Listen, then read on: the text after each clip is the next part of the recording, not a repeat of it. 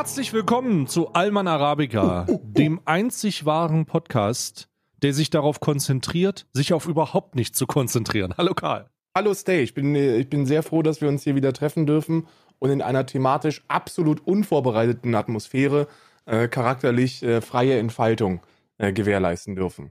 Wir sind mittlerweile so wenig vorbereitet, sorry, dass ich dich unterbreche, dass ich dich wieder fragen darf, ob deine Audiowelle ausschlägt. Scheiße. Warte mal. 1, 2, 3. Ja, schlägt aus, nimmt auf, alles in Ordnung. Gut. So, jetzt, unvorbereitet. Ja, unvorbereitet im Sinne von, es passiert so unglaublich viel auf diesem Planeten, dass es, wir haben ja RechercheurInnen, und zwar ein Team von, lass mich nicht lügen, 190 Leuten. Das sind 187 mittlerweile. Festangestellte RechercheurInnen, und die kommen dann einmal die Woche ins Meeting und sagen, so ist einfach zu viel. Dann sagen wir, alles gute Arbeit.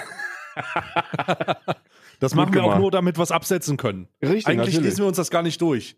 Natürlich. Scheiße, jetzt müssen wir die Folge nochmal aufnehmen. Die hören das ja auch. Nee, aber ihr macht eine gute Arbeit. Ihr leistet wirklich gute Arbeit. Vor allem du, Jeremy. Ich glaube, du warst schon ein paar Wochen nicht mehr da in den Meetings, aber du machst richtig gute Arbeit. Man muss ja auch die motivieren, die zu Hause sind, ne? Ja. Im Homeoffice. Grüße gehen raus an Christopher, der den Sportteil macht. Krass. Gerade auch jetzt. Einfach krasse Arbeit. Christopher ist noch live zugeschaltet. Der ist nämlich in England, im Delta-Virus ist der drin. Der wird nämlich vor Ort im Stadion berichten. Wenn ihr das hört, hat Deutschland schon gespielt. Ne? Deutschland, wie sieht's bei dir aus mit EM? Ich bin vollkommen raus. Ja, gut. Ich bin vollkommen raus. Ich verfolge gar nichts, außer die steigenden Fallzahlen in Großbritannien, wenn es um das Delta-Virus geht. Ja. Ich hab nichts, also ich verfolge den politischen Diskurs dahinter, so ein Stück weit. Und kriege mit, dass immer mehr Leute, die jetzt auch große InfluencerInnen, die EM boykottieren. Hand of Blood ist da zu nennen. Was? Ja, der hat vor einer Woche oder so, löblicherweise dazu aufgerufen, den ganzen Scheiß nicht mehr mitzumachen und sich diesen Rotz nicht mehr anzugucken. So einfach, das ist ja so die einzige Quittung, die man als einfacher Mann der UEFA oder der FIFA oder wie die ganzen Vereine dahinter heißen, geben kann. So, man guckt den Scheiß einfach nicht mehr. Weil, ich meine, die waren ja auf einem guten Weg, ne? Also das, was ich mitbekommen habe, ist, diese ungarische Gesetzesgebung, die müssen wir nicht ausdiskutieren, außer einen lustigen Funfact: Harry Potter darf in Ungarn nicht mehr vor 0 Uhr abgespielt werden. Harry Potter ist in Ungarn jetzt ab 18. Und darf nur noch ab 0 Uhr abgespielt werden. Wegen dem homoerotischen angespannten Verhältnis zwischen Ron und Harry? Genau. Ich weiß nicht, ob es an Ron und Harry liegt, aber Homosexualität wird dort zum Thema gemacht. Und wann immer nicht heterosexuelle Sexualität irgendwo zum Thema gemacht wird, medial, darf das in Ungarn nicht mehr vor 0 Uhr abgespielt werden. Ne? Das ist wirklich ein Punkt, wo ich denke, gut gemacht, Ungarn. Ihr seid uns um Meilen voraus. Und weil Pride Month ist, also Visibility LGBTQ+, ist es so, dass Manuel Neuer beispielsweise eine regenbogenfarbene Kapitänsbinde anhatte. Uwe Junge von der AfD hat sich da schwer gegen gewehrt. Uwe Junge übrigens einer meiner Lieblingspolitiker geworden. Ich weiß nicht. Also, ich habe diesen Tweet gesehen, ne? Also den mit der Binde, meinst du? Ja, mit der Binde. Ich habe noch einen anderen Uwe Jung Favorite, den ich dir jetzt zuschicken werde. Das ist Uwe Jung. Wir sprechen gleich weiter, wir sind unstrukturiert, Freunde. Den möchtest du bitte vorlesen, weil das ist Uwe Jung, wirklich einer meiner Lieblingspolitiker, wirklich einfach, der Typ ist einfach super. Da läuft mir direkt die Nase, warte mal, ich guck mal. Was hast du denn gesagt? Also, das sind zwei unterschiedliche Tweets. Der eine bei dem Attentat in Hanau und der andere beim Attentat in Würzburg jetzt. Okay, Hanau. Uwe Jung schreibt am 19. Februar nach Hanau: Der irre Täter litt an einer paranoiden Psychose, hatte mit rechts oder der AfD überhaupt nichts zu tun. Okay. Nach Würzburg, diesem tragischen Ereignis der letzten Woche, glaube ich. Letzte Woche, ja. Genau. Ich bin es leid, wenn die Psychosekarte gespielt wird, weil sie nur gespielt wird, um jene, die eine Mitverantwortung für den Mordtat zu tragen, als genau diese Verantwortung zu nehmen. Pure Heuchelei, wenn Verursacher die Folgen ihrer Politik bedauern. Also Uwe Junge, wirklich ein Hurensohn. Ja, Uwe Jung Uwe Junge ist wirklich ein Hurensohn. Ich weiß nicht, wirklich ein Hurensohn, muss man mal sagen. Ey. Ich hab das extra juristisch absichern lassen. Ich bin mir absolut darüber im Klaren mit der folgenden Aussage. Uwe Junge ist ein Faschist und Rechtspopulist. Und der soll bitte die Klappe halten. Der steht Hurensohn jetzt, ehrlich. Ja, der steht repräsentativ für alles, was die AfD in sich trägt. Und er ist wirklich einer meiner Lieblingspolitiker. So viel Realsatire wie in Uwe Jungs Twitter-Account findest du auf keinem deutschen Comedy-Programm. Also egal wo du hingehst, Nightwash, wie die alle heißen, so viel Comedy findest du eigentlich nur bei Uwe Junge. Das ist wirklich großartig. Der Typ ist großartig. Ja, also das ist krass. Um die Punkte weiterzumachen wegen dieser EM-Geschichte, warum das viele Leute boykottieren. Der hat diese Regenbogenbinde getragen und dann wurde natürlich die UEFA angeschrieben, dass das nicht ginge und das wäre ein politisches Statement und Fußball hat nicht politisch zu sein und deswegen soll das bitte von der UEFA überprüft werden. Die UEFA hat das auch überprüft und da haben sich sehr, sehr viele drüber echauffiert. Ich nicht. Ich habe da eine andere Positionierung zu, denn was die UEFA da gemacht hat, ist richtig. Wenn sie Anklagen bekommen, wenn sie Beschwerden bekommen, dann müssen sie sich darum kümmern. Ja, die können nicht einfach irgendwas unter den Tisch fegen, das ist keine feine englische Art. Die haben diese Beschwerden bekommen, dann muss das auch behandelt werden. Sie haben das behandelt, haben entschieden, das ist vollkommen in Ordnung. So, gute Arbeit. Aber dann kam das Ungarn-Spiel in München. Ungarn gegen Deutschland, wo die Allianz Arena auch hätte in Regenbogenfarben erleuchten sollen. Und das hat dann die UEFA leider verboten. Da haben sie dann gesagt, okay, das ist dann jetzt schon ein bisschen zu viel Visibility. Das sollten wir nicht machen, das wäre dann Provokation. Und die Frage, die sich jetzt stellt, oder die Diskussion, die man jetzt führen kann, ist, hältst du es für angemessen, ein Land, das derzeit durch eher rückschrittliche Entscheidungen, politische Entscheidungen brilliert, zu provozieren, oder sollte man in so einem Toleranzparadoxum umherschweben und auch diejenigen respektieren, die andere nicht respektieren? Also wenn wir darüber sprechen, dann müssen wir mal ganz klar sagen, was hier eigentlich Sache ist. Wenn wir darüber sprechen, dass die Basis zu Sprache von Menschenrechten, ne, von Menschenrechten als politische Provokation gesehen wird, Bruder, dann bin ich für voll politische Provokation. Ja. Wir sollen den ganzen Tag provoziert werden. Sag mal, allein im Verbund der Europäischen Union muss man denen halt einfach mal sagen, sag mal, was seid ihr denn eigentlich für Neandertaler da? Ne? Was soll denn das? Seid ihr eigentlich total bescheuert oder was? Wir bewegen uns auf eine neue Zeit zu, auf mehr, also Innovation, Technologie, globale Infrastruktur, also es war nie krasser. Und ihr sitzt da und sagt, ja, na, das mit der Homosexualität, das ist bei uns nicht so erlaubt. Da muss man halt einfach sagen, bis 18, ne? Also das muss man auch dazu sagen. So ab 18 darf man homosexuell sein.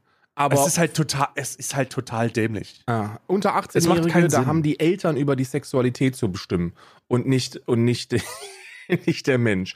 Ist auf jeden Fall ziemlich fortschrittlich, ja. Ich sehe das genauso. Fuck it, Mann. Fuck UEFA. So, was fällt euch eigentlich ein? Genauso die Scheiße mit der nächsten Weltmeisterschaft in Katar. Also, wenn man da reinliest, dann wird einem ja dauerschlecht. Hat Katar nicht irgendwas gemacht im Zuge dieser aktuellen EM-Debatte? Irgendwas haben sie doch gepostet. War da nicht was? Ja, also der, wie nennt sich das? Scheich? Weiß ich nicht, ja. Was ist denn da hier? Der Typ, der in Doha sitzt. Ich glaube, das ist der Scheich, ne? Der Vorsitzende. Wie heißt der denn? Scheich Tamim bin Hamad Al Tani.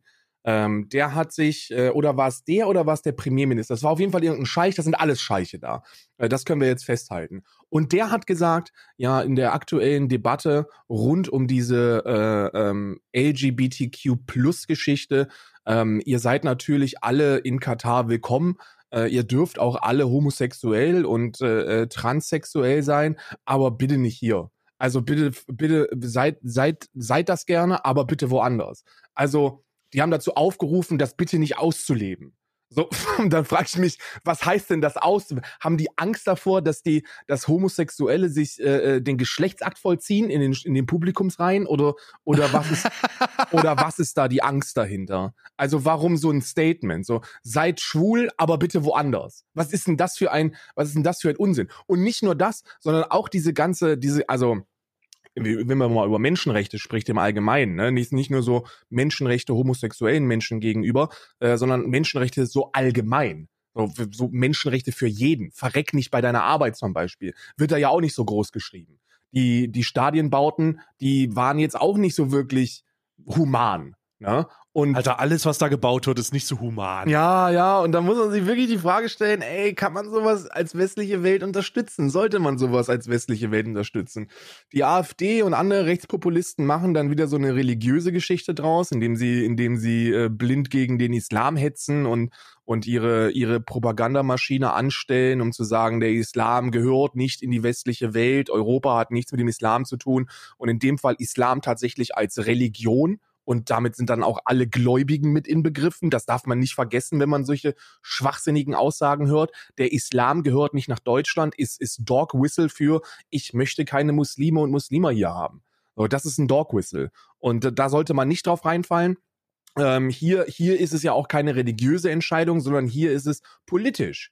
So, da sind Leute in regierenden Positionen, die entscheiden, dass Toleranz nicht so unbedingt groß geschrieben werden muss, dass Menschenrechte nicht so eine ganz große Rolle spielen. Auf was das beruht, spielt keine Rolle, weil man da ganz realistisch sagen muss, dass es einfach Millionen von Muslimen und Muslima gibt, die in Europa oder in anderen Ländern auf diesem Planeten leben und die ihre Religion genauso streng oder unstreng ausleben wie die ganzen Christen, die hier rumeiern.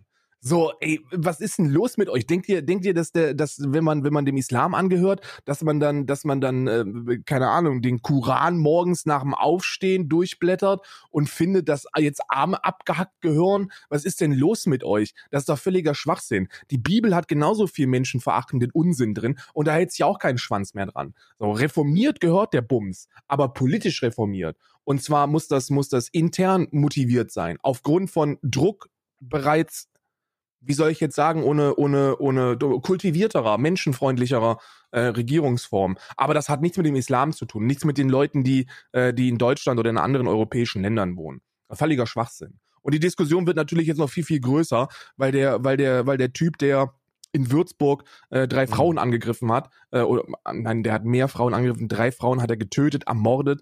Hat er mehr Leute allgemein angegriffen in einem Kaufhaus auch noch, glaube ich. Ja, komplett Banane, können wir gleich auch nochmal zu kommen. Aber der Typ hatte wohl dschihadistische Schriften zu Hause. Ne? Und jetzt diskutiert man so ein bisschen darüber, ist er jetzt wirklich psychisch krank und kann man das jetzt auf seine psychische Erkrankung schieben oder hatte das was mit dem Dschihadismus zu tun? Und ich folge da eigentlich allen Menschen, die so ein bisschen was in der Birne haben und denke, dass man das eine nicht vom anderen trennen kann. So, es kommt ja auch immer auf die psychische Erkrankung an. So, ist der Typ zurechnungsfähig gewesen oder nicht? Das ist eine Frage, die erstmal geklärt werden muss. So, ist die psychische Erkrankung so stark, dass der Typ nicht mehr zurechnungsfähig gewesen ist? Wenn das der Fall ist, dann schiebt man das natürlich gänzlich auf die psychische Erkrankung. So weit sind wir mittlerweile in unserem Rechtsempfinden. Ist das aber nicht so, dann kann eine leichte, oder was heißt eine leichte, dann kann eine andere psychische Erkrankung, die jetzt nicht dazu führt, dass jemand unzurechnungsfähig ist, sogar so extremistisches Gedankengut befeuern. Also du kannst anfälliger werden für Dschihadismus, Rechtsextremismus etc. pp. Aufgrund deiner psychischen Erkrankung. Und dann ist die Frage nicht, ey, ist das jetzt ein psychisch Kranker oder ein religiös Motivierter, sondern er ist halt ein Spinner. So, das ist was die Motivation dahinter ist, spielt ja gar keine Rolle. Das hat in Hanau auch keine Rolle gespielt. Was dann daraus gemacht wird, ist immer ein politisches Spiel und ich finde es schade. Und da ist sowohl die linke Seite als auch die rechte Seite schwer für verantwortlich, dass solche Attentate mittlerweile Volksfeste sind. Ich habe das Gefühl, wann immer irgendwo Menschen getötet werden, wird das zu einem politischen Schaulaufen. So, ja, die Leute, jedes Mal, ja, ja. Die sitzen in ihren Bürogebäuden und kriegen die Nachricht rein auf ihren scheiß iPhone 12 Pro Handys, dass da Menschen getötet worden sind. Und die erste Frage ist sofort, okay, scheiße, Mann, welche Nationalität, Mann? Welche Nationalität? Ja, macht welche Twitter, Hautfarbe, genau. Macht Twitter fertig. Wenn das ein Deutscher ist, wird sofort reingehalten. Und auf der anderen Seite, im blauen, in der blauen Regie wird gesagt, wenn der auch nur ansatzweise internationale Geschichte hat, dann gehen wir aber voll. Ja, das ist, Freunde, da sind Menschen gestorben. So bekloppte Menschen gibt es überall. Jeder Religion angehörig, jeder politischen Richtung angehörig. Es gibt überall Arschlöcher und Idioten. Und es spielt keine Rolle. Man muss die Ursachen bekämpfen. Ja, ob das jetzt islamistisch motivierte Straftaten sind oder rechtspopulistisch motivierte Straftaten, spielt insofern keine Rolle, weil beides Probleme sind, die gelöst werden müssen, aber nicht, indem man eine komplette Religion aus dem Land verbannt. Das ist keine Diskussion, die man führen sollte. Ja, ja, das ist ein sehr komplexes Thema, auch immer die Instrumentalisierung. Ich habe teilweise bei sowas immer Angst, weil du genau weißt, in welche Richtung es schlägt. Mittlerweile kann man felsenfest davon ausgehen, dass abhängig davon, welcher Nationalität angehörig der Verursacher von solchen Gräueltaten ist, dass erstmal durch die Medien geschlagen wird. Ja, also vollkommen. Ja. Das ist oder Social Media, überall. Das ist krass. Und dann kommen damit diese Agendas und dass man sich vielleicht darüber unterhält, dass es rechte Terrorzellen oder Terrorzellen gibt, die Sicherheit der Bürger in deinem Land bedrohen. So, das ist ja schön und gut und ich denke, das ist auch wichtig, dass man das aber dass man dann aber politische Hebel wirkt anhand dieser Ereignisse, ist vielleicht nicht so geil. Ja, ja, es sind vielleicht einfach auch immer schwierig. Es sind die falschen Diskussionen, die dann geführt werden. Ich lese darüber, dass Menschen es ist ja jemand, der wohl aus der Flüchtlingswelle 2015 seinen Weg nach Deutschland gefunden hat, der Attentäter in Würzburg. Zumindest geht man derzeit davon aus. Und anstatt darüber zu diskutieren, was denn bei dem schiefgelaufen ist, diskutiert man jetzt darüber, was denn bei den ganzen anderen abgeht. So, das ist völliger Schwachsinn. So, man stellt jetzt die komplette Flüchtlingsaufnahme in Frage. Und das sollte nicht passieren. Das sollte nicht so auf diese Art und Weise instrumentalisiert werden. Und das wird es, und das ist schade, aber es ist etwas, wo wir politisch mit klarkommen müssen. Wenn dieser Wahlkampf eins zeigt, so, wir sind ja mitten im Bundeswahlkampf, dann, dass Populismus the way to go ist. Das war schon immer so, also jetzt kein Geheimnis, aber was derzeit abgeht in Sachen Wahlbeeinflussung durch populistische, teilweise sogar Hetzjagden, das ist der Hammer. So, wir saßen hier vor 2 Monaten noch und es sah sensationell gut aus für Annalena Baerbock und die Grünen-Partei. Es sah gut aus dafür, dass man mal frischen Wind in die Regierung reinbekommt, dass die CDU, CSU für 16 Jahre soziale Ungerechtigkeit mal einen Stempel bekommt, und zwar mitten auf die Stirn.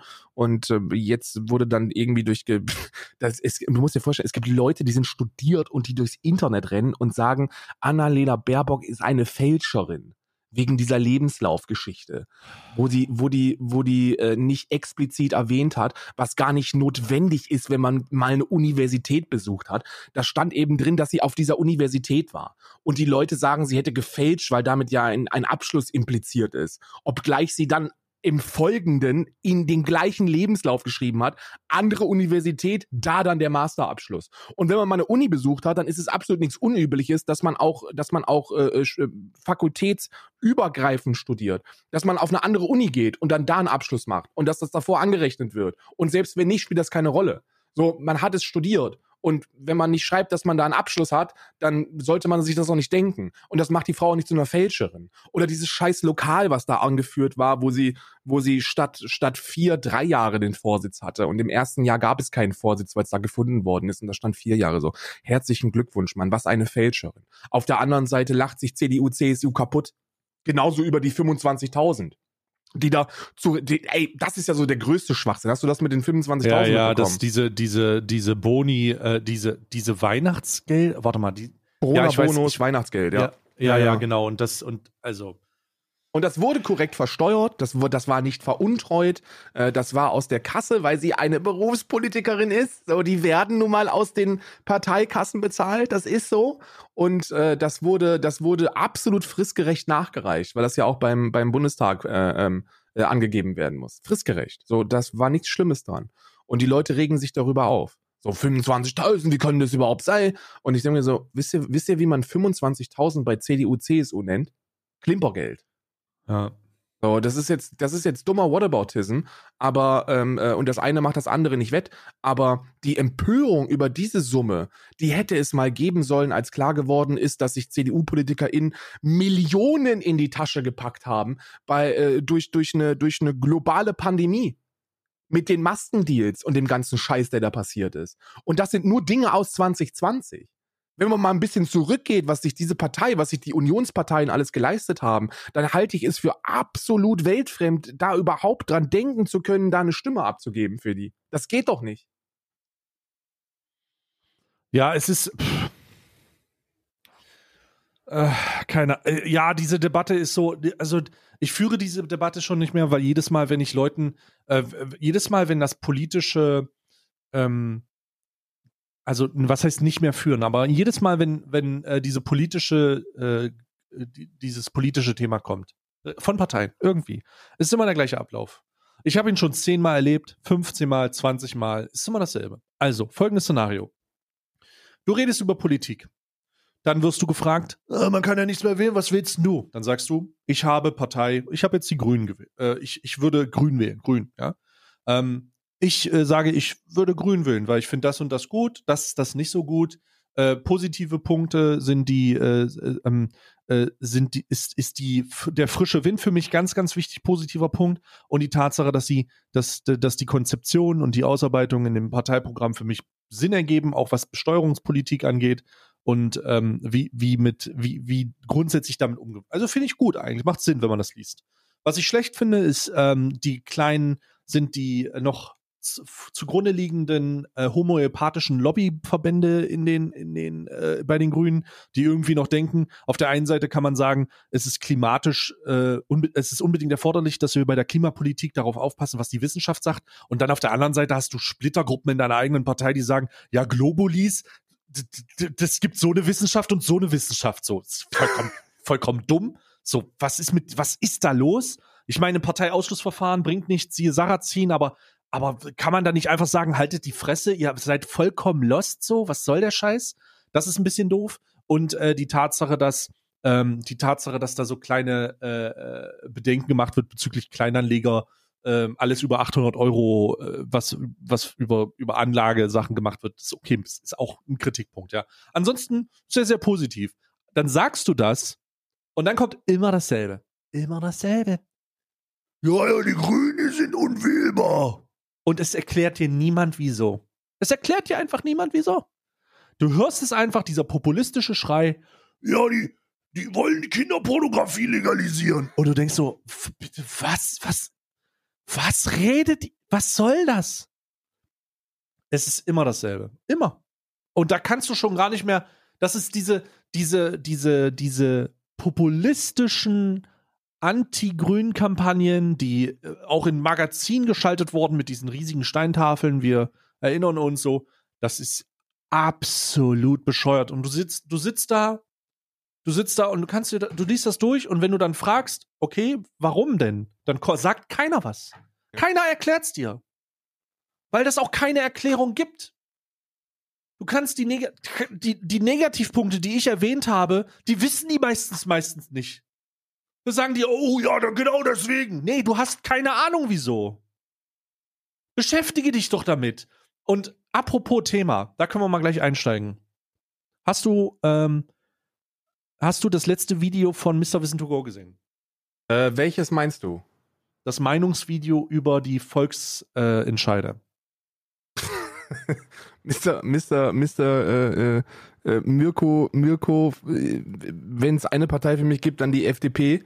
Ja, ich habe das nicht gesehen, nee. Okay. Ich habe das nicht gesehen. Ich kenne mich mit Volksentscheiden ganz okay aus eigentlich, ja. Okay, dann lass uns da mal kurz drüber sprechen, weil ich habe eine klare Position dazu. Er hat ein Video gemacht, wo er sagt, warum er Volksentscheide richtig und wichtig findet. Mhm. Wie stehst du denn zum Konzept Volksentscheid? Gerade mit Fokuspunkt, jetzt sagen wir mal Deutschland. Willst du eine, darf ich populistisch werden? Darf ich so ein bisschen einfach meine Meinung rausknallen? Schon, oder? Ich hasse Deutschland! Kannst du voll raus. Ja. Ich hasse Deutschland nicht, aber ich halte, wie soll ich das jetzt sagen? Und dass es zumindest so dass es halbwegs schlau wirkt. Gucken wir uns Wahlbeteiligungen an bei 4-jährigen Bundestagswahlen. Stellen wir fest, dass es da, was politische Bildung angeht, wahrscheinlich nicht so wirklich gut um uns bestückt ist. Ne? Mhm. Wenn ich jetzt noch alle wichtigen und unwichtigen Entscheidungen in eine Volksentscheidung geben würde ich mir ernsthafte Sorgen machen, dass wir irgendwann da landen, wo England gelandet ist. Und zwar bei einer Entscheidung für den Brexit und Leute stimmen dafür, ohne zu wissen, was das überhaupt bedeutet. Ich verstehe die positiven Argumente für solche Volksentscheide. Ne? So mehr Demokratie bedeutet mehr Gut. Ja, das stimmt. So, wir wählen derzeit Volksvertreter und geben so ein bisschen die Entscheidungskraft in ihre guten, sanften Gemüter. Grausame Fehlentscheidung, zumindest in den letzten Jahrzehnten. Bei Volksentscheiden würden Menschen darüber entscheiden, die dann auch innerhalb dieser Demokratie mit den Entscheidungen zu leben haben. Und das ist positiv. Aber ich halte die Bevölkerung für nicht nicht fähig, solche Entscheidungen zu treffen. Populismus funktioniert bei Volksentscheidungen. Ich glaube, die letzte direkte Demokratie, die wir hatten, war ja bei der, ich glaube, Weimarer Republik, ne? Weimarer Republik gab es so direkt Weimarer Republik. Ja. Demokratische Dinger. Ich weiß natürlich, dass dieses, direkte Demokratie hat Hitler ermöglicht. So das, ja, nee, also wenn du das Video gesehen hast und der da was drüber gesagt hat, was er bestimmt gemacht haben wird, dann korrigiere mich. Aber ich glaube, dass zum Beispiel ein Volksentscheid war ja die Zusammenlegung von Reichskanzler und Reichspräsident. Das wurde vorher schon bestimmt. Das war so ein Scheinentscheid. Es waren, also man kann ja mutmaßen, ob diese Scheinentscheidung dann gekippt worden wäre, weil es Nationalsozialisten gewesen sind, wahrscheinlich nicht. Die hätten dann den Trump gemacht, ne? So ja. Invalid. Aber dennoch war die Bevölkerung durch die Propagandamaschine so beeinflusst, dass sie dafür gestimmt haben, dass sie dachten, dass das eine gute Entscheidung gewesen ist. Da gibt es historisch sehr viele Entscheidungen, die dafür sprechen, dass man Bevölkerungsgruppen in eine Richtung lenken kann, die für sie nicht gut ist. Siehe Brexit, um ein aktuelles Beispiel zu nennen. Schweiz wird oftmals genannt als positives Beispiel dafür. Schweiz ist ein komplett anderes Land mit komplett anderen Bevölkerungszahlen, da werden diese direktdemokratischen Entscheidungen auf eine ganz andere Art und Weise auch gesellschaftlich akzeptiert und wahrgenommen und auch da ist die Beteiligung nicht super gut. Das Einzige, was mir einfällt, was positiv ist, ist eben mehr Demokratie gleich mehr Gut. Ne? Ja, also ich habe diese Debatte geführt und ich fasse es nicht, also ich muss ganz ehrlich sagen, ich bin fassungslos, dass es Leute gibt, die das fordern und Leute gibt, also jedes Mal, wenn dieses Thema gemacht wird, da kann ich den gleichen Ablauf machen und ich habe mich schon ein paar Mal über diese Volksentscheidsache unterhalten. Jedes Mal, wenn diese Debatte kommt, kommt das Schweizer Modell. Und jedes Mal bekomme ich Schuppen auf der Haut, weil das, wenn man sich mit der Schweiz auskennt, hier übrigens meine Hand hoch, ne? Wenn man sich ein bisschen mit der Schweiz beschäftigt und also auch wirklich nur den Basissachen, so was man in Geschichte lernt, ja? Und wie ihr Standing ist. Und wenn man die Sprichwörter benutzt, ja, immer wenn sich jemand aus allen Dingen heraushält, bekommt man das Sprichwort vorgesetzt, ja, du bist ja wie die Schweiz. Den Vergleich zu bringen, Deutschland bekommt Volksentscheide, das kann ja auch positiv werden, guck mal in die Schweiz, ist so unendlich ein Zeichen von Ungebildetheit. Also man kann nicht mehr zeigen, dass man keine Ahnung hat, wovon man redet. Und das Ironische ist, wenn man Leuten erklären muss, welchen Sonderstatus die Schweiz hat in ihrer Geschichte im Umgang mit Katastrophen und wie lange sie schon auf diesem Modell aufbauen, was sie Gutes, was sie Schlechtes entwickelt haben und wie sehr sie sich von der Population, auch von der Zahl, rein von der Zahl, vom gigantischen Deutschland dazu im Vergleich unterscheidet, dann zeigt das nur, dass Leute fordern, einen Volksentscheid zu machen und einen Vergleich bringen, über den sie sich nicht informiert haben. Und die Ironie ist, dass genau das gleiche Problem bei einem Volksentscheid entstehen würde. Denn Leute würden sich Positionen bilden, würden Argumente setzen, würden Entscheidungen treffen aufgrund einer ungebildeten, einer nicht klaren Sicht. Das ist das Ironische in dem Moment. Sprich, wenn du dich hinsetzt und sagst, wir sollten in Deutschland Volksentscheide machen, weil das in der Schweiz auch so gut funktioniert, dann ist das ein Grund dafür, keine Volksentscheide zu machen, weil das eine dumme Position ist. Es gibt ja auch zwei Arten der direkteren Demokratie. Ne? Du hast ja die Herangehensweise der AfD. Ich glaube, bitte, wenn ihr das hört und ihr da mehr Informationen habt, dann korrigiert mich. Aber soweit ich das weiß, gibt es nur zwei Parteien, die für Volksabstimmungen sind. Und das sind die Linke und die AfD. Und die AfD ist da so ein bisschen... In der Vergangenheit gab es immer mal ein paar mehr. Bewegung, da war auch als SPD, CSU auch, aber blockiert habt immer... CDU mit Merkel, genau, die großer Feind von Volksentscheiden. Gott sei fucking Dank, Alter. Ist auf Mutti Verlass, aber das nicht nur, in der Vergangenheit ein paar mehr, aber ja.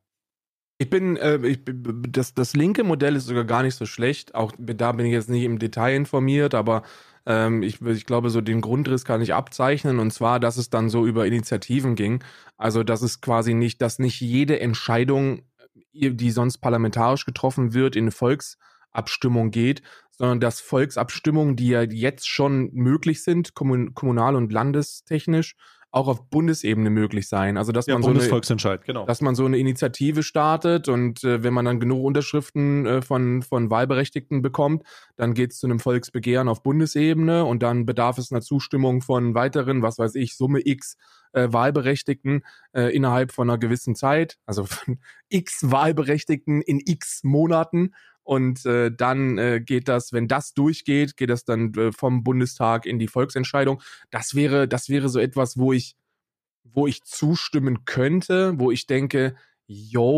das zielt auch dafür, dass man so ein bisschen diese Politikverdrossenheit ein bisschen rausstreichen könnte aus den Köpfen, so dieses, naja, die da oben, die machen ja sowieso nur, was sie wollen. Oh ja, nee. Ja, so, aber du hast Möglichkeiten.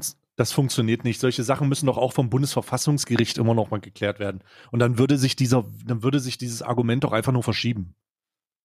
Weißt du, das ist richtig. Du darfst keinen Unsinn fordern. Das stimmt. Aber so gewisse Dinge kann man schon über diese Initiative dann begehren und dann entscheiden. Das wäre möglich. Aber alles in eine Volksentscheidung zu parken, so, das halte ich für super fatal, sehr, sehr schwierig. Ist auch nur hypothetisch, dass ich denke, dass das schwierig ist, aber ich glaube mit dem, was uns die Geschichte gelehrt hat, ist das ziemlich plausibel, dass ich das als schwierig bezeichne. Hast du diese Brexit-Umfragen danach gehört? Auf der Straße? Lass uns, bevor wir über den Brexit sprechen, noch mal ein bisschen mehr weil ich habe immer das Gefühl, die Leute verstehen nicht, dass es, okay, der Brexit ist kein Totschlagargument. Aber der Brexit zeigt ein Problem, das meiner Ansicht nach auch von dem Meinungsvideo von MrWissen2go gar nicht richtig erfasst wird oder vielleicht auch fehlinterpretiert. Der Brexit zeigt, dass Populismus und Fehlinformationen durch die neuen Medien, Social Media und alles, so massiven Einfluss auf solche Entscheidungen setzen kann, dass man im Nachhinein, und das ist das, was du sagst, in Umfragen und in anderen meinungsbildenden oder in anderen meinungsdarstellenden Umfragen halt einfach sieht, dass die Leute keine Ahnung haben. Die haben einen Bus gesehen, wo drauf steht, wir bezahlen zu viel in der EU, Und wir können dieses Geld benutzen, um den Fischern an der Ostküste ein besseres Leben zu geben. Endlich können die wieder fischen. Ja. Und dann stehen die da, lesen das und sagen, ja genau, ich will raus aus der EU. Dann stimmen die knapp ab, weil es halt auch eine Menge Leute gibt, auch die auf die Scheiße nicht reinfallen, aber nicht genug. Und dann wundern die sich, dass man auf einmal wieder Grenzkontrollen hat. Und dann wundern die sich, dass man auf einmal Spannung hat in Irland.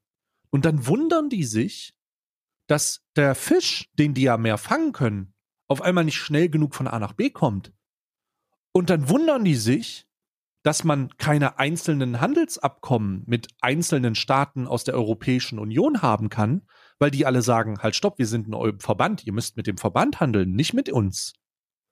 Und all diese Sachen wussten die nicht. Wie auch? Weil die keine politischen Experten sind. Ja. Weil die sich beruflich nicht, weil die sich in dem Thema beruflich nicht befinden und vielleicht auch nicht zu erwarten ist, dass die den ganzen Tag, nachdem die von der Arbeit kommen und heftig malocht haben, um ihren Unterhalt zu verdienen, damit beschäftigen.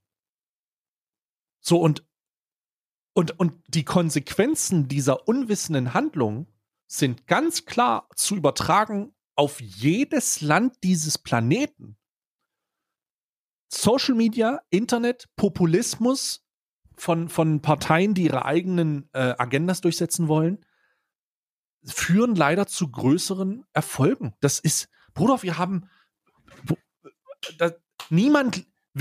reden darüber, Volksentscheide abzustimmen und oder Leute denken, das ist eine gute Idee und die Leute sind zu faul, fucking die Wahlschriftstücke der Parteien zu lesen. Wollt ihr mich verarschen oder was?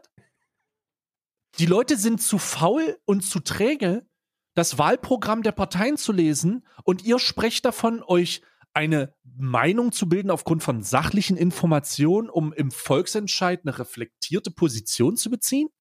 Ich bin vollkommen verblüfft. Wie kann man das fordern? Irre. Einfach irre.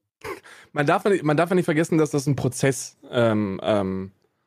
antreten würde. Also dadurch, dass man so ein bisschen gesamtgesellschaftlich das Gefühl hat, dass man an der Politik nichts machen kann, so dass man zwar eine Stimme abgeben kann, aber dass das Demokratieempfinden nicht so wirklich präsent ist, würde es wahrscheinlich für die Generations to come bedeuten, dass man sich da potenziell mehr mit auseinandersetzen würde.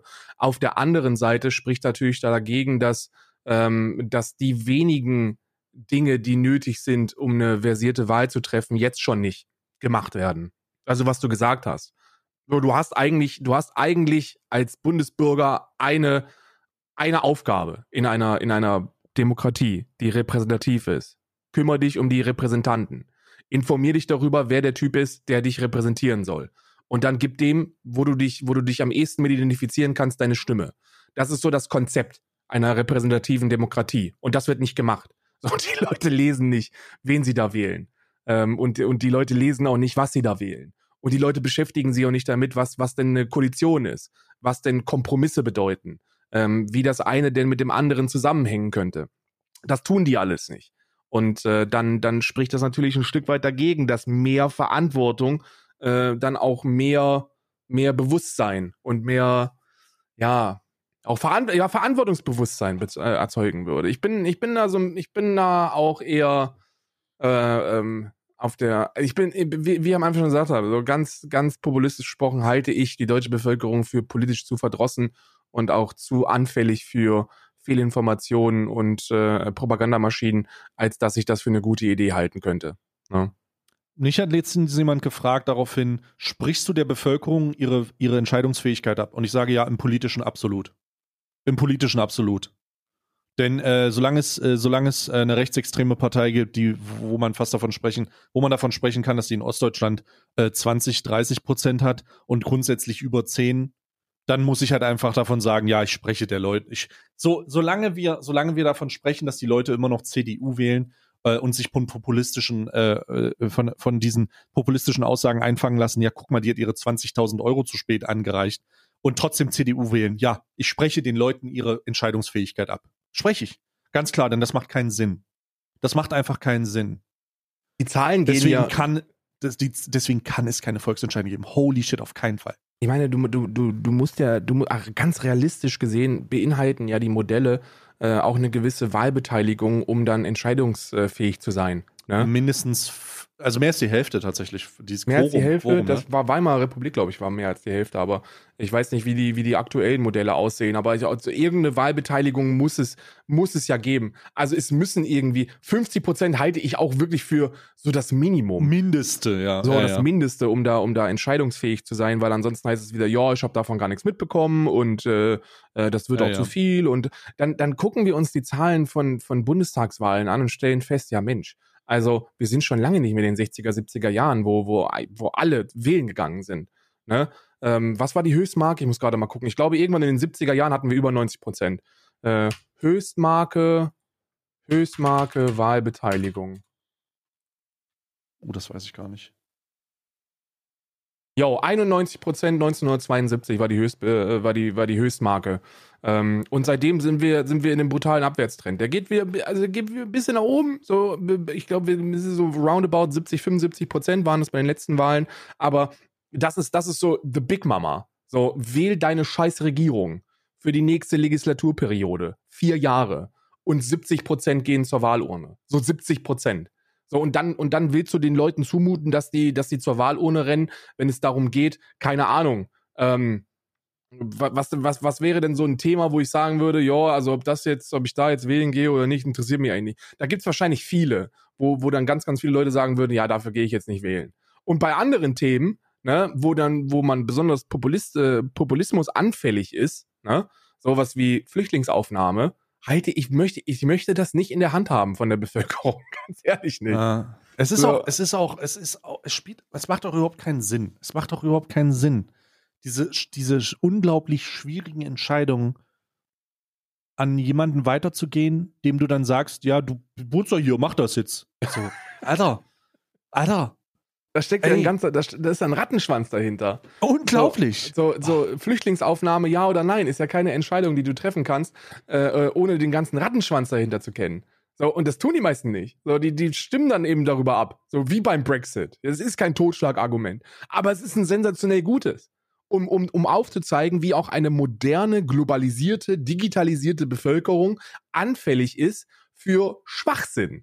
Die haben auf der Straße nach der erfolgreichen Abstimmung, die sehr knapp gewesen ist, haben die Leute gefragt, die dafür gestimmt haben. So, ja, du hast für den Brexit gestimmt. Ja, habe ich. Und dann so, Brexit bedeutet, dass ihr jetzt aus der Europäischen Union austretet. Nee. Na was? Nein. Doch, das ist der Brexit. Du wirst jetzt mit deinem Vereinigten Königreich aus der Europäischen Union austreten. So, das wird jetzt passieren. Ach du Scheiße. Ja, herzlichen Glückwunsch.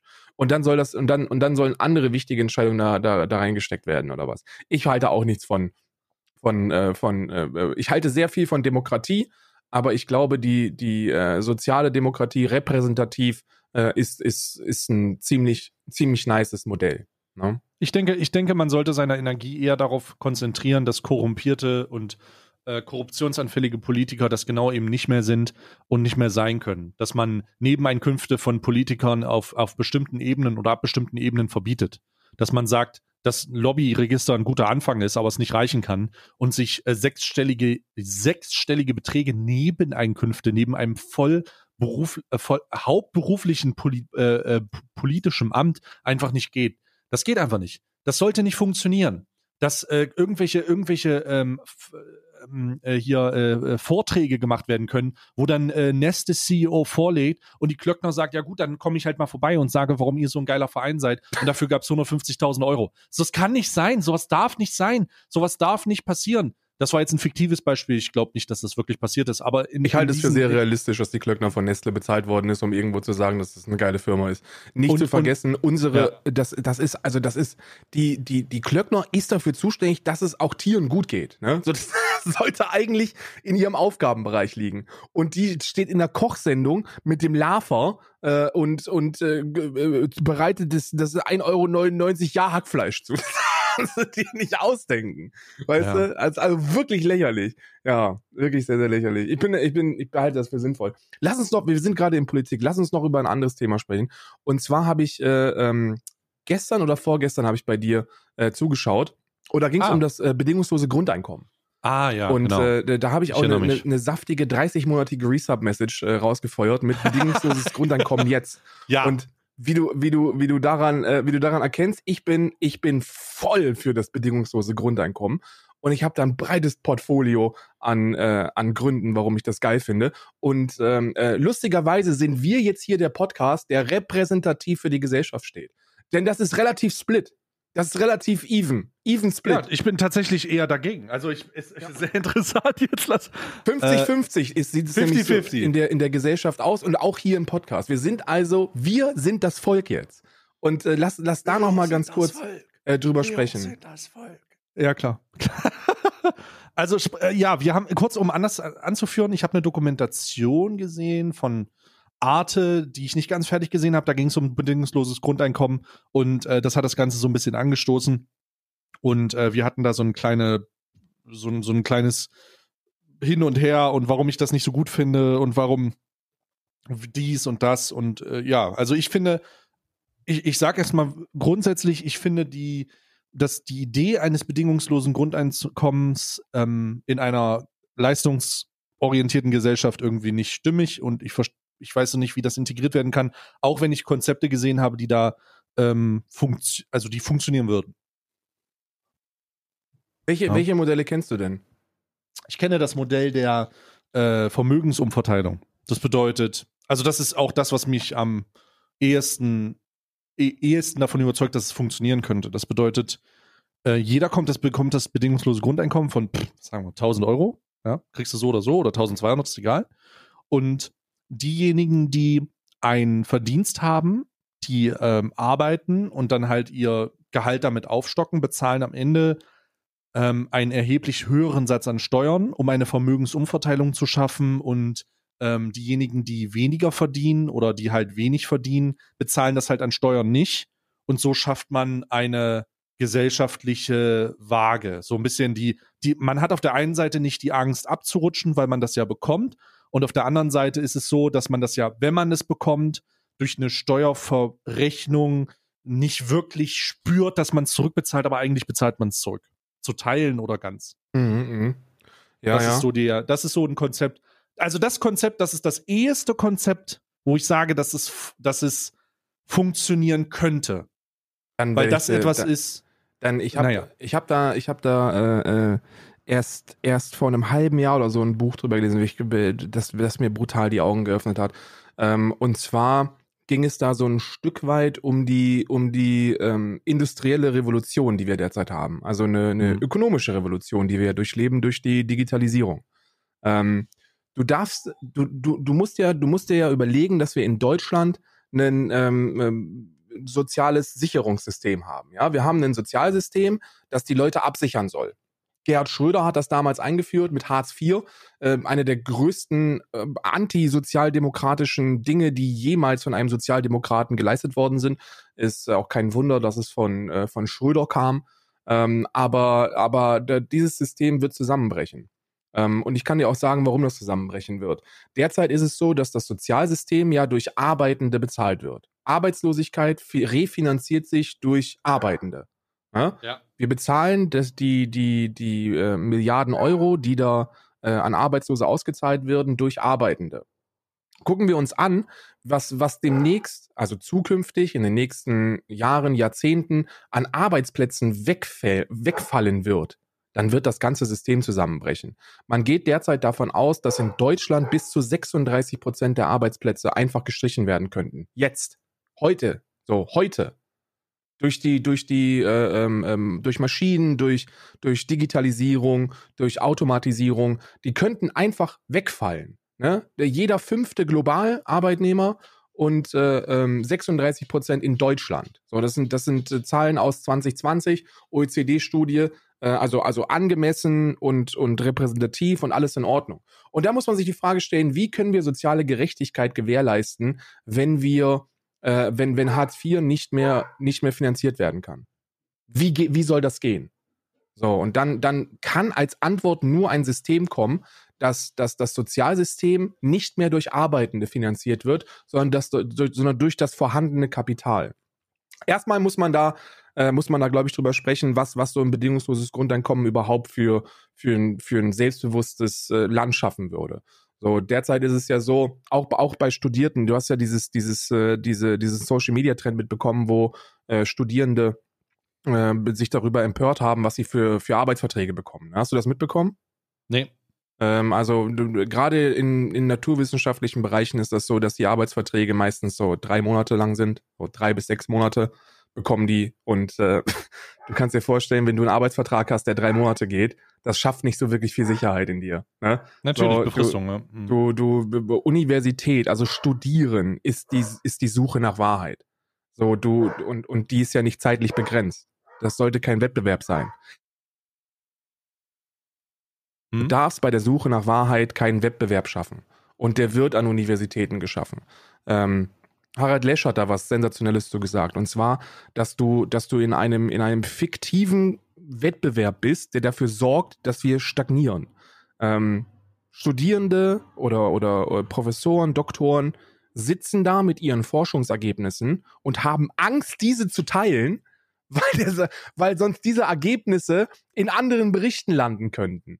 Und dann, dass die dann höher gestuft werden. Und dann irgendwo dann mal statt 3 Monaten 6 Monate ein monatiger Vertrag rausgeht. Wissen wird nicht mehr geteilt an Universitäten, weil die Leute Angst haben, diesen Wettbewerb, der absolut fiktiv ist, zu verlieren. Und das ist scheiße. Das würde all sowas würde man verhindern können, wenn man diese Angst vor der stigmatisierten Arbeitslosigkeit nicht mehr hat. Wir haben aber dieses... Ja, okay, sag. Du sagst stigmatisierte Arbeitslosigkeit wegen Hartz IV, ne? Genau. Aber, also ich habe das Gefühl, dass das nicht an Arbeitslosigkeit per se liegt oder der Förderung daraus, sondern es liegt an Hartz IV, dem Begriff und dem Abwicklungsprozess. Das ja, aber auch auch Arbeitslose vor Hartz IV waren stigmatisiert. So, wir definieren uns in unserer Gesellschaft durch Leistung. Das ist ja eine du hast es selber gesagt, das ist eine scheiß Leistungsgesellschaft. Ja, genau, absolut. Aber es ist noch nie so schlimm gewesen wie mit Hartz IV. Nee, das stimmt, es ist schlimmer geworden. So, ja. Hartz IV hat alles schlimmer gemacht. Und ja. Man kann ja nicht nur beim Sozialsystem, das ist ja der Anfang. Das ist ja keine Lösung für alle. Du hast ja so ein paar Spinnemacker, die rumrennen und auf jede Frage, die du hast, sagen, bedingungsloses Grundeinkommen. Das ist die Antwort darauf. Die ist Schwachsinn. Ein Teil der großen Antwort. So, das Bildungssystem gehört revolutioniert. Unsere Gesellschaft, das Empfinden, wie wir uns definieren, gehört revolutioniert. Und das muss angepasst werden aufs 21. Jahrhundert. Das 20. Jahrhundert, so das Bildungssystem, das Sozialsystem des 20. Jahrhunderts besteht folgendermaßen. So, ich fange an in der Schule, werde dann bezahlt durch Noten. Die sind entweder gut oder schlecht. Und dann gehe ich aus der Schule raus und dann werde ich bezahlt und nicht mehr durch Noten, sondern durch Geld. Und das ist entweder hoch oder niedrig. Oder ich mache gar nichts und dann kriege ich halt auch nichts. Und das ist auch in Ordnung. Es wird sanktioniert, es wird kontrolliert, so Misstrauen und Misstrauenskontrolle, das ist ja all over the place. Ne? Die Leute werden kontrolliert, Anwesenheit, hast du dich beworben, das hast du nicht gemacht, dieses, jenes. Das schafft so viel Angst und Selbstzweifel, dass die Leute gar nicht an Sicherheit dazu gewinnen können. Ja, wie willst du dich denn um irgendetwas anderes kümmern, wenn du einen befristeten Vertrag hast? So befristete Verträge sind die Norm derzeit. So, du kriegst einen befristeten Vertrag über 12 Monate und hast eine 6-monatige Probezeit. Und dann musst du dich schon irgendwie wieder du fängst an zu arbeiten und hast im Kopf, ja, scheiße, ich muss mich irgendwie auch schon wieder über einen neuen kümmern. Das ist scheiße. Das ist scheiße. Das hat aber oft auch nichts mit Leistung zu tun. Also, um da mal ein Beispiel zu geben, ne? Ich hatte ich weiß das am eigenen Leib, das hat oft nichts mit Leistung zu tun, sondern eher was mit der allgemeinen, also ich beschreibe es mal, vielleicht verstehst du, was ich meine. In dem Projekt, in dem ich damals gearbeitet habe, das die Integration für politisch Verfolgte und Geflüchtete mit besonders Schwerpunkt auf Jugendliche gemacht hat, hatten wir auch immer eine Befristung. Diese Projekte und es gibt Projekte und Maßnahmen, die immer eine Befristung haben, weil die daran gekoppelt sind, wie die nächste Konzeption aussieht und ob man das, was man da macht, immer noch richtig macht. Das heißt, die Befristung orientiert sich weniger, also orientiert sich auch an Leistung, aber an einem anderen Hebel, nämlich dem Kontrollmechanismus. Ja. Du willst kontrollieren, dass Menschen, die eine gewisse Aufgabe erledigen, die immer noch zur vollsten Zufriedenheit des Schirmherrens erledigen. Und ich glaube nicht, dass das bei Arbeitsplätzen eine große Rolle spielt per se. Ich glaube, das wäre ein Argument, das man so nicht durchgehen lassen kann.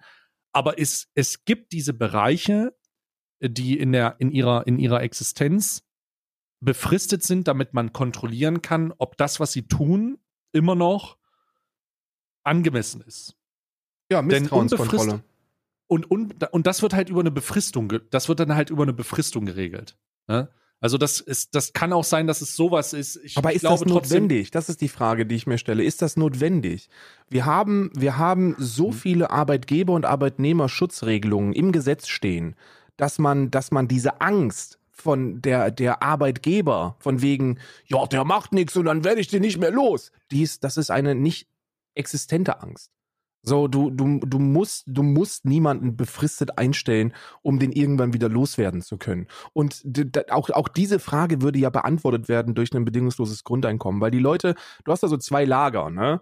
Du hast da so die einen, die sagen, ja, also da würde dann die Arbeitgeber sagen, ja, bei bedingungslosem Grundeinkommen müsste alles teurer werden, ne? Weil ich müsste den Leuten mehr bezahlen, weil ja dann keiner mehr putzen gehen würde oder Müll abholen. Und auf der anderen Seite hast du die Linken und die stellen sich dann hin. Gysi ist der Vorreiter, der diese Philosophie da vertritt, dass wenn jeder Mensch 1200, 1500 Euro kriegen würde, dann würden die Firmen sagen, okay, dann zahlen wir halt nur noch 2 Euro pro Stunde für den Shit. Und das ist geht alles nicht. Unsinn. So. Es würde wahrscheinlich nichts von beiden passieren. So, weil die Leute ja immer noch weiter arbeiten gehen würden. So, die Leute, die gegen ein bedingungsloses Grundeinkommen sind, fahren oftmals diesen Irrglauben in sich, dass Menschen per se faul sind und wenn man denen Geld geben würde fürs Nichtsmachen, dann würden die auch nicht arbeiten. Und das stimmt nicht, weil die Leute kriegen ja auch jetzt schon Geld fürs Nichtstun. So ein Hartz-IV-Empfänger bekommt inklusive der ganzen Zuschläge und der Krankenversicherungen und so, die ja alle auch bezahlt werden, sondern kriegt er bis zu 1000, 1200, 1300 Euro abhängig vom Wohnort. Ne? Und das ist ja jetzt schon das, was dann aber bedingungslos an alle ausgezahlt werden würde. Und diese Bedingungslosigkeit ist sehr, sehr wichtig.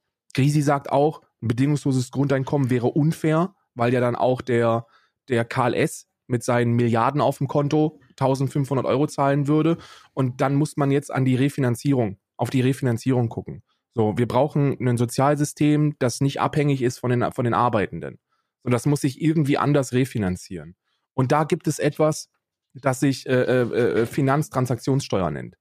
Also jede Finanztransaktion, die irgendwo getätigt wird, wird zu einem gewissen Satz besteuert. Gibt es Modellhochrechnung in der Schweiz, dass 0,05%, also 0,05% von jeder geleisteten Finanztransaktion im Finanzverkehr würden ausreichen, um in der Schweiz ein bedingungsloses Grundeinkommen von 2500 Franken zu finanzieren. So, bitte. So, in Deutschland wäre das natürlich ein bisschen höher, ne? Wir haben mehr Leute und weniger Reiche, deswegen wahrscheinlich so 0,3, 0,4%, wenn man so ein bisschen hochrechnet. Aber das ist... Du musst dir überlegen, die Reichen der Reichen. Wie viele Millionäre haben wir in Deutschland? Keine Ahnung. Wie viele, nicht viele, ne? Ich glaube 1,5 Millionen, 2 Millionen Millionäre. Und wie viele Milliardäre haben wir? Unter 100, würde ich schätzen. So, und die verdienen ja jetzt schon einen erheblichen Anteil ihres Einkommens über solche Finanzspekulationen, ne? Also die spekulieren an der Börse, investieren, machen dies und jenes. Das sind alles Finanztransaktionsdienstleistungen, die nicht besteuert sind. Würde man die besteuern zu einem geringen Ansatz, dann würden ja die Reichen der Reichen so viel Kohle in die Staatskasse schwemmen, dass man dadurch ein BGE finanzieren könnte. Du hast gerade gesagt, dass das bedingungslose Grundeinkommen schon jetzt zu vergleichen wäre mit Hartz IV, in gewissen Teilen, abhängig von wo man wohnt? Von der Höhe her, oder was? Ja. Nee, das heißt, es ist nicht zu vergleichen. Also es würden natürlich mehr Kosten auftreten, weil jeder dieses Geld bekommt. Ne? Man geht von einer Billion oder sogar ein bisschen mehr, abhängig von der Höhe, die man da auszahlen möchte, aus. Und Hartz IV ist sehr viel günstiger. Aber unterm Strich zahlt man den Arbeitslosen jetzt schon so viel. Man macht es nur unter Konditionen und Bedingungen und viele dieser Leistungen kriegen die gar nicht mit. Sowas wie die Krankenversicherung, die viel zu hoch ist für arbeitslose Menschen. Die wird ja direkt vom Jobcenter bezahlt, ohne dass das der Arbeitslose mitbekommt. So unterm Strich haben die zu wenig zum Leben, Arbeitslose. Da müssen wir ansetzen. Und ich glaube, dass wir, wenn wir über ein bedingungsloses Grundeinkommen setzen, sowieso erstmal dass die Höhe, da sollten wir drüber nachdenken. Die sollte nämlich erheblich höher sein als das, was Arbeitslose derzeit bekommen. Derzeit läuft ja ein Pilotprojekt. Das wird letzte Woche oder so, wird das dann in Berlin jetzt endlich Studien begleiten von dem Deutschen Institut für Wirtschaft, wird das Ganze begleitet. 3 Jahre lang kriegt eine bestimmte Anzahl von Menschen ein bedingungsloses Grundeinkommen von 1.200 €. Und da können wir jetzt endlich mal das spekulieren lassen und können uns gucken, was das für Auswirkungen hat auf diese Menschen. Ja, das wird sehr, sehr interessant. Ich bin der felsenfesten Überzeugung, dass wir im 21. Jahrhundert durch die Digitalisierung unser eigenes Sicherungssystem aushebeln und dass wir ein neues brauchen, das sich anderweitig refinanziert. Und zwar über Finanztransaktionsbesteuerung. Das ist einfach the fucking way to go. Das ist natürlich ein heftiger politischer Akt, ne? Weil das muss irgendwie global akzeptiert werden, sowas. Und das ist sehr schwer. Das ist sehr, sehr schwer. Aber das ginge. Ne? Und damit schaffst du Perspektiven, Beziehungen. Die Menschen können planen. Die können in sich selber vertrauen. Die können endlich den Shit machen, wo sie Bock drauf haben. Und weil es bedingungslos ist. Die haben diese Angst, nicht zu fallen. Und dieses, du bist arbeitslos oder du kriegst Arbeitslosengeld, wird ja auch nicht mehr, weil jeder es kriegt. Jeder kriegt dieses Arbeitslosengeld. So, niemand ist mehr wertlos, weil er nicht arbeitet. So, wir haben alle den gleichen Grundwert. Und darüber hinaus können wir machen, was wir wollen. Also ich bin immer noch, ich gehen wir mal von diesen 1.200 € aus, ja, die du gerade gesagt hast, die bedingungslos werden. Und wenn ich mal so ein paar Jahre zurück in die Zeit reise, in der ich mal vergesse, was ich für Erfahrungen in meinem beruflichen Leben gemacht habe und einfach davon ausgehe, was ich wahrgenommen habe von meinen Eltern, wie die gearbeitet haben, was sie gearbeitet haben, wie oft, wie lange und wie unglaublich frustrierend der Wechsel Schule-Beruf war. Mhm. Kannst du davon ausgehen, dass sich das bedingungslose Grundeinkommen mit einer hohen Wahrscheinlichkeit genutzt hätte, um niemals irgendetwas zu machen. Denn ich hätte immer meine Hobbys vorgezogen. Und das Problem ist, und in diesem Trott befindet man sich relativ schnell, das Problem ist, dass man sich in einer Art Gewohnheitssituation befindet. Also Gewohnheitssituation à la tatsächlich Arno Dübel, der dann in einem Lebensstil ist, wo er permanent um 12 Uhr aufsteht, sein Ding macht, was ja auch okay ist. Vielleicht ist es cool, vielleicht ist es nicht cool. Ich wäre skaten gegangen, ich hätte Musik gemacht, ich hätte alles Mögliche getan, nur nicht gearbeitet. Und dann, wenn ich dann irgendwann darüber nachgedacht hätte, mir einen Job zu suchen und die Voraussetzungen folgende gewesen wären. Ja, du bist dann bitte morgen, also es wäre dann morgens um 7 fangen wir ja an oder morgens um 8 und das geht dann bis 17 Uhr. Dann hätte ich gesagt, nee, auf keinen Fall. Weil ich wäre wahrscheinlich einfach 2 Jahre lang eigentlich rumgelegen, ne? Ja. Ich mache das nicht. Ich mache das einfach nicht. Und mit dem jetzigen Übergang, also mit der Vorstellung und den Erfahrungsberichten Schule, Beruf und dem, was da passieren kann, bin ich immer noch felsenfest davon überzeugt, dass das bedingungslose Grundeinkommen nicht funktioniert. Weil es dann eine Bedingung gäbe, nämlich das nicht an Leute auszuzahlen, bevor die nicht eine Ausbildung fertig haben und Berufserfahrung. Ja. Das ist eine Angst, die du nicht alleine hast.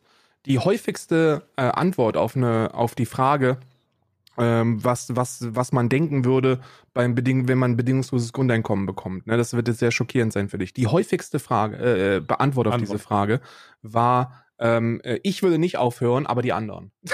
Das ist die häufigste Antwort darauf. Die Leute. Nee, ich würde gar nicht, ich rede nicht von aufhören, ich rede von nicht anfangen. Ja, aber auch das ist etwas, das mehrfach mittlerweile, glaube ich, schon relativ evident widerlegt ist, denn die Leute wünschen sich ja mehr als Existenzminimum. So, aber 1.200 Euro sind nicht Existenzminimum. Naja, ich glaube, wir reden doch von Hartz IV.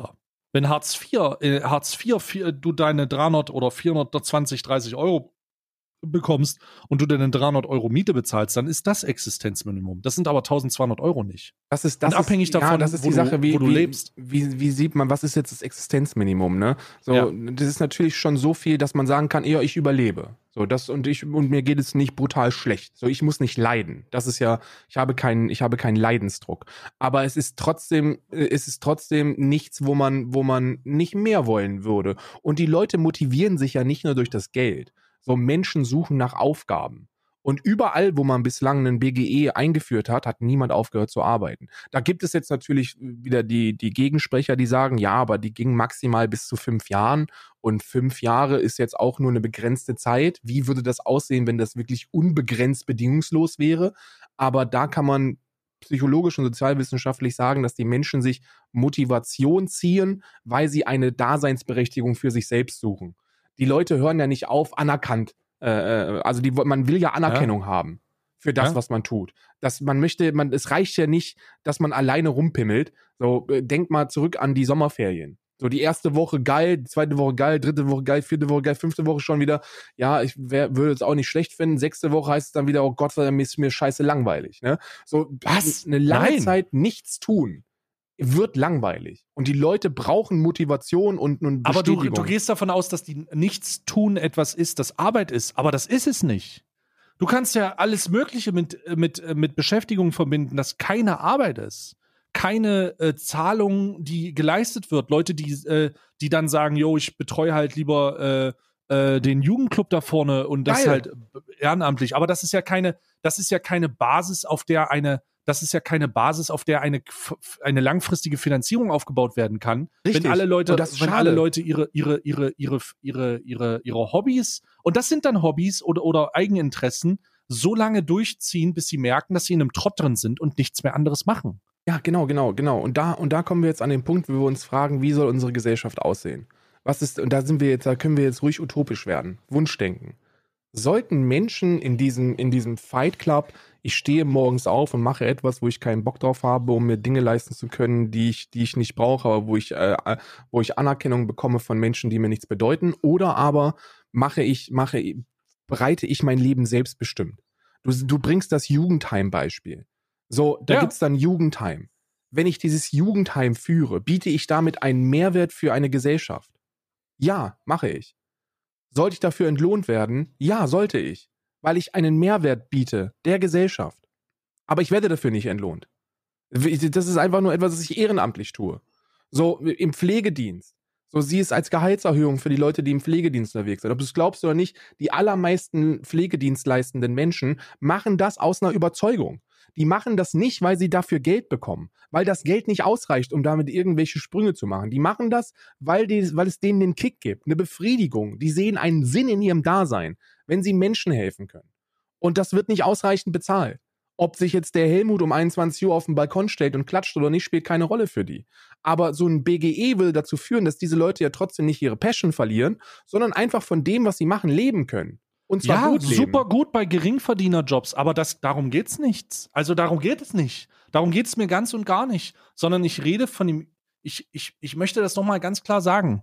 Der Übergang Schule-Beruf mit der Basis eines bedingungslosen Grundeinkommens ist aktuell so kritisch zu sehen, dass man das nicht bedingungslos machen kann.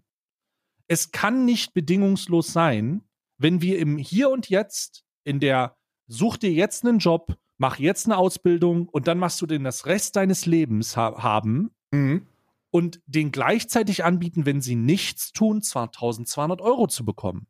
Das halte ich genau für richtig. Oder grundsätzlich 1.200 Euro zu bekommen. Das halte ich für richtig.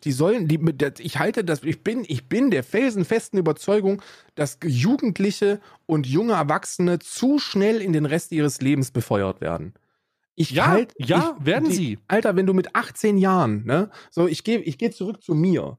So, mit 18 Jahren, ich wusste nicht, was ich mit meinem Leben machen soll. Ja, und dann musste ich mich entscheiden, was ich für den Rest meines Lebens machen soll oder was. Fuck no. Genau.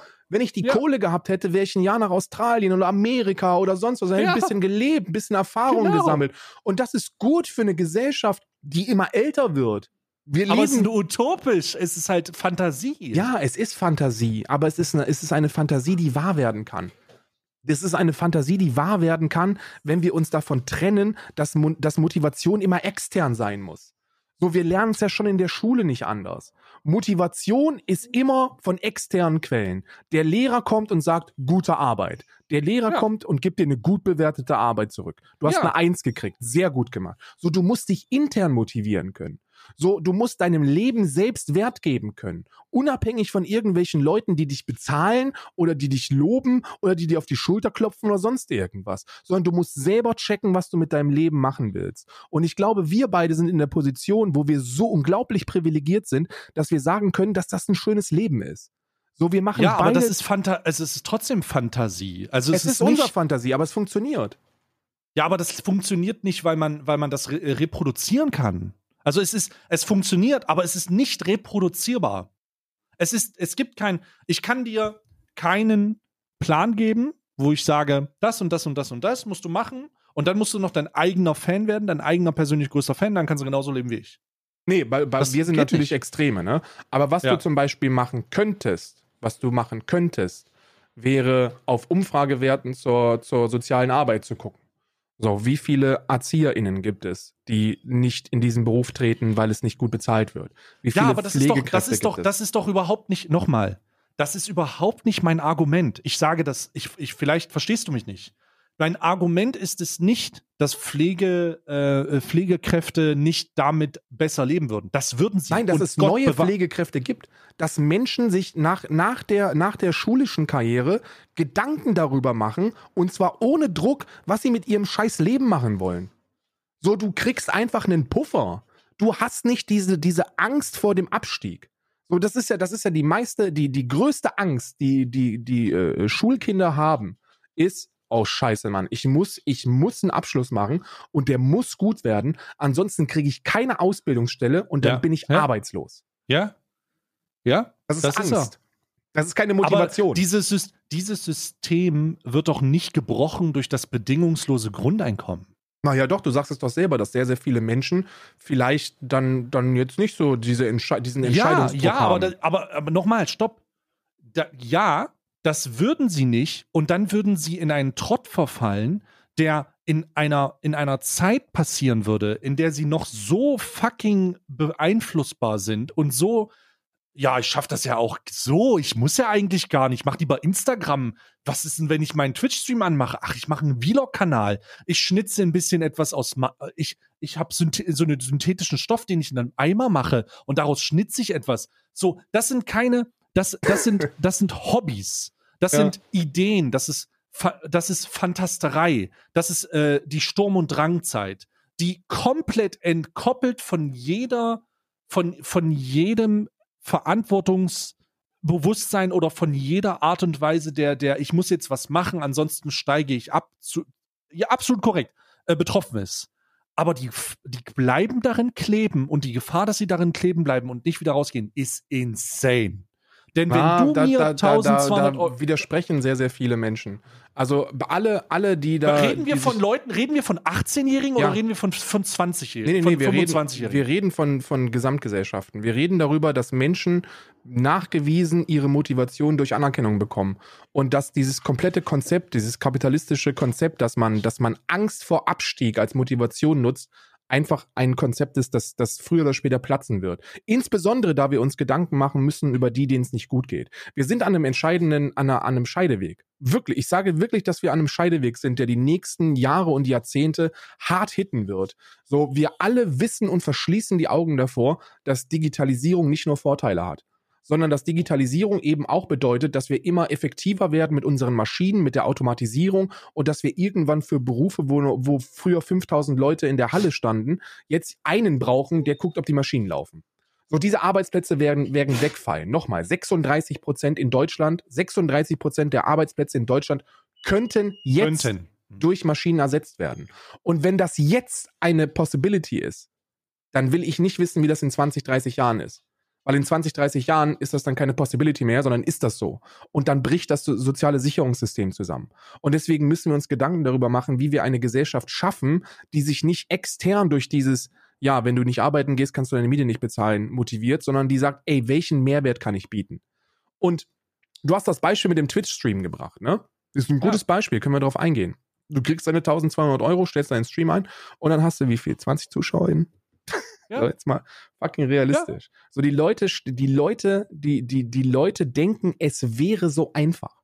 Bis sie es mal selber machen und dann realisieren, dass es eben nicht so einfach ist. Und dass sie damit scheitern werden.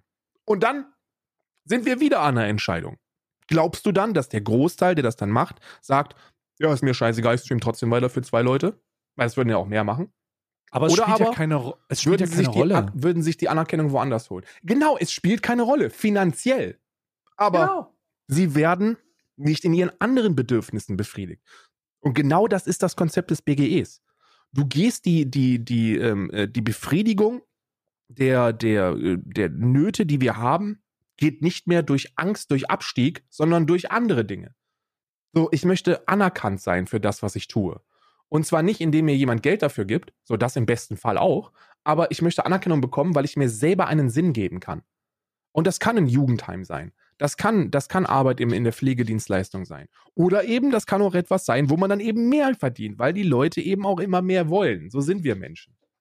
Die Leute würden nicht aufhören zu arbeiten. Da bin ich der felsenfesten Überzeugung. Ich bin auch der felsenfesten Überzeugung, dass sie nicht aufhören würden zu arbeiten, aber sie würden auch nicht anfangen. Das ist eine steile Hypothese. Ich sage, sie würden nicht anfangen, Alter. Ich bin felsenfest davon überzeugt. Aber glaubst du, dass alle Menschen nur deshalb anfangen zu arbeiten, weil sie Angst haben, abzustürzen?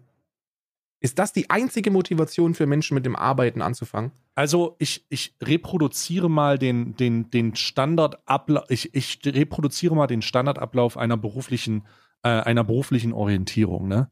Wenn du deine 2 Praktiken gemacht hast in 2 Berufen, die du eh nie in Erwägung ziehen würdest, weil du entweder in einer Suppenküche gearbeitet hast oder in irgendeinem Kochstudio oder als du mal irgendwelche PowerPoint-Präsentationen von irgendeinem Architektenbüro zusammengezimmert hast, wo du dir kein Bild davon machen kannst, ob du das wirklich willst und du nach deinem 10. oder 13., 12. Klasse Abschluss von deinen Eltern an den Punkt gezwungen wirst, wo du sagst, ey, wir müssen jetzt was finden, ansonsten kannst du erst wieder nur nächstes Jahr eine Ausbildung machen. Das ist ja das Großartige. Ja. Es ist das gesamte Konzept bis zu diesem Zeitpunkt ist Bewertung, Bewertung, Bewertung, Bewertung und dann ganz am Ende, du schaffst es zu diesem Zeitpunkt oder du bist gefickt. Ja.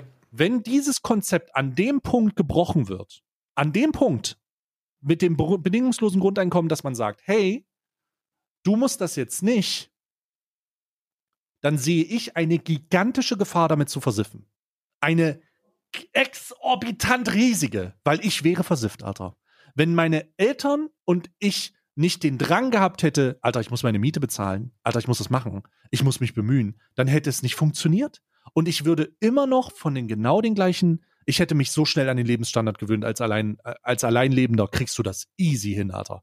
Alter, ich habe schon von Trockenbrot gelebt. Man glaubt gar nicht, mit wie wenig man auskommen kann, bis man so wenig hat, Alter. Das geht wirklich insane. Und 1.200 € bedingungsloses Grundeinkommen waren übrigens mein erster voller Gehaltscheck. Ja. Ausgezahlt. Ja, herzlichen Glückwunsch. So, holt euch eure Scheißmotivation von woanders, als von dem Scheiß-Gehaltscheck.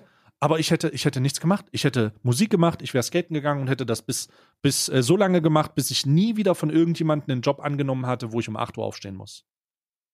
Nie wieder. Ja. Oder um 6 Uhr. Wie gesagt, es handelt sich hierbei tatsächlich um eine gesellschaftliche Revolution. Ich halte es für notwendig, dass wir uns als Gesellschaft redefinieren. Das, was wir aus dem 20. Jahrhundert mitgenommen haben, kann im 21. Jahrhundert nicht mehr funktionieren. Aber wir haben mit dem kapitalistischen System eins der langfristig am besten funktionierenden. Auch wenn es seine Mängel hat, funktioniert es halt. Und nicht mal diese Mängel, beispielsweise die Tatsache, dass Geld halt leider zu viel Einfluss hat und dass Steuervermeidung und so weiter und global bla bla bla, nicht mal diese Mängel werden ausgemerzt. Nicht mal das schaffen wir. Wir schaffen es nicht mal, den Einfluss von Geld auf Politik zu verändern. Ja, wir schaffen das nicht. Wir schaffen es nicht, Lobbyverbände von großen politischen Akteuren zu lösen. Wie sollen wir denn einen gesellschaftlichen Umbruch jetzt erzeugen? Wie realistisch ist das? Ja, die Frage ist nicht, ob es realistisch ist, sondern ob ich dafür bin. Das wäre die Frage. Halte ich es für realistisch und finanzierbar? Ja, durch Finanztransaktionssteuern. So, besteuerst du Finanztransaktionen, zahlen die Reichsten der Reichen das, wovon alle anderen profitieren würden. Es gibt ja noch andere Systeme, Flat Tax, also jeder Mensch zahlt 60% Steuern, unabhängig von dem, was er verdient. Halte ich für Schwachsinn.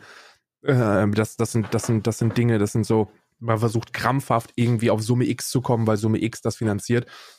Aber revolutioniert man das System der Besteuerung, und zwar so, dass es tatsächlich gerecht ist, so dass die Menschen, die viel Geld hin und her schieben und viel Geld haben, auch viel mehr abdrücken, als die Menschen, die versuchen, einfach so über die Runden zu kommen, ne, und einmal im Jahr in Urlaub zu fliegen. Das ist ja auch etwas, was ein Irrglaube ist in meinen Augen. So, ich habe immer das Gefühl, dass arbeitslosen Menschen das Recht auf die Teilnahme in der Gesellschaft genommen wird. So, dass alle damit zufrieden sind. So, Hartz IV beziehen bedeutet Corona-Quarantäne leben. Und das haben jetzt sehr, sehr viele ein Jahr miterlebt. Ne? So, was ich damit konkret meine ist, donnerstags mal mit den Freunden in die Bar gehen, fucking no way, mit welchem Geld? So, samstags ins Kino, mit welchem Geld?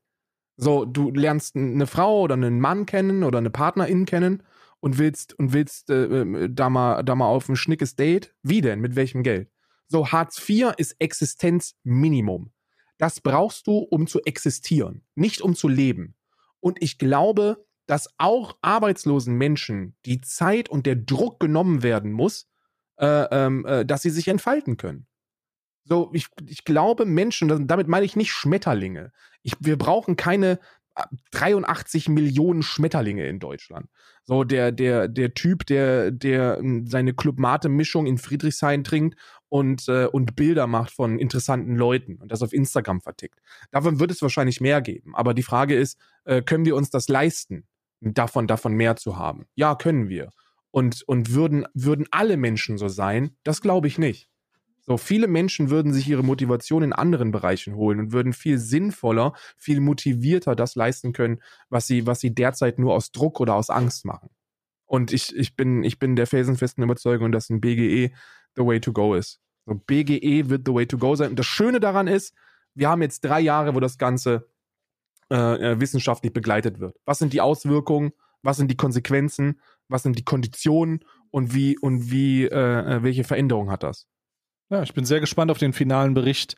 Ich bin eher für einen Mindestlohn von 15 € und die Verdopplung des Hartz-IV-Satzes, um die Leute wieder gesellschaftlich abzuholen und die Abschaffung von Sanktionierungen, die bedeuten, dass den Leuten die komplette Existenz weggestrichen wird. So. Du willst es also bedingungslos machen, ja?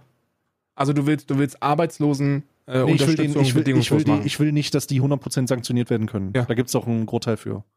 Ja, da reden wir einfach davon, dass wir den Leuten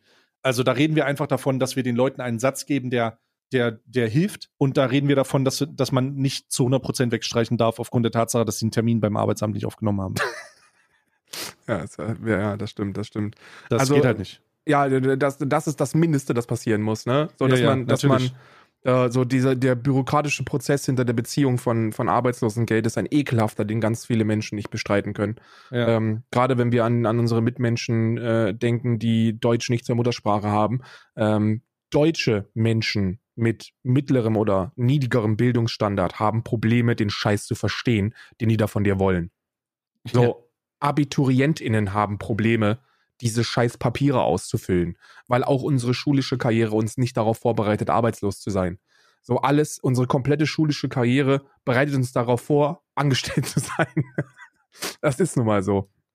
Und das muss wegfallen. So, die Leute müssen, wir brauchen ein soziales Sicherungssystem, das bedingungslos ist. Das ist das Mindeste. Und ich glaube, das Fairste ist ein BGE. Aber was du gesagt hast, so höherer Mindestlohn, höheres Arbeitslosengeld und hört auf, die Scheiße zu verrechnen. Das ist der letzte Rotz. Wenn du als arbeitsloser Mensch anfängst, eine kleine Stelle zu bekommen und dir ein bisschen was dazu zu verdienen, wieder in das Arbeitsleben einsteigst, dann wird das noch zu 100% verrechnet. So, willst du mich eigentlich verarschen? So, mehr machen bedeutet mehr bekommen. So, das passt sogar in alle kapitalistisch motivierten Systeme, die wir derzeit durchleben. Wir werden da sicherlich noch das eine oder andere Mal drüber sprechen. Ja, schön. Wir haben uns verquatscht auch. Wir sind 24 Minuten über der Stunde. Oh, Gottes Willen, ja. Aber wieder sehr interessant. Das wird sicherlich für die einen oder anderen da draußen ein paar interessante Stichpunkte geben, ob in die eine oder andere Richtung. Und wir werden uns dazu nochmal unterhalten. Allerspätestens, wenn die Ergebnisse dieser Studie da sind. Aber auch, wenn dieser Herr Junge mal wieder einen lustigen Tweet macht. Ja, wenn Uwe Junge tweetet, bin ich an vorderster Front. Stay, ich danke dir für deine Zeit. War ein sehr netter Podcast. Wir haben mal wieder einen neuen Standard gesetzt, glaube ich. Und ich hoffe, den ZuhörerInnen da hinten hat es auch Spaß gemacht. Bis nächste Woche. Na klar. Bis dann, ciao.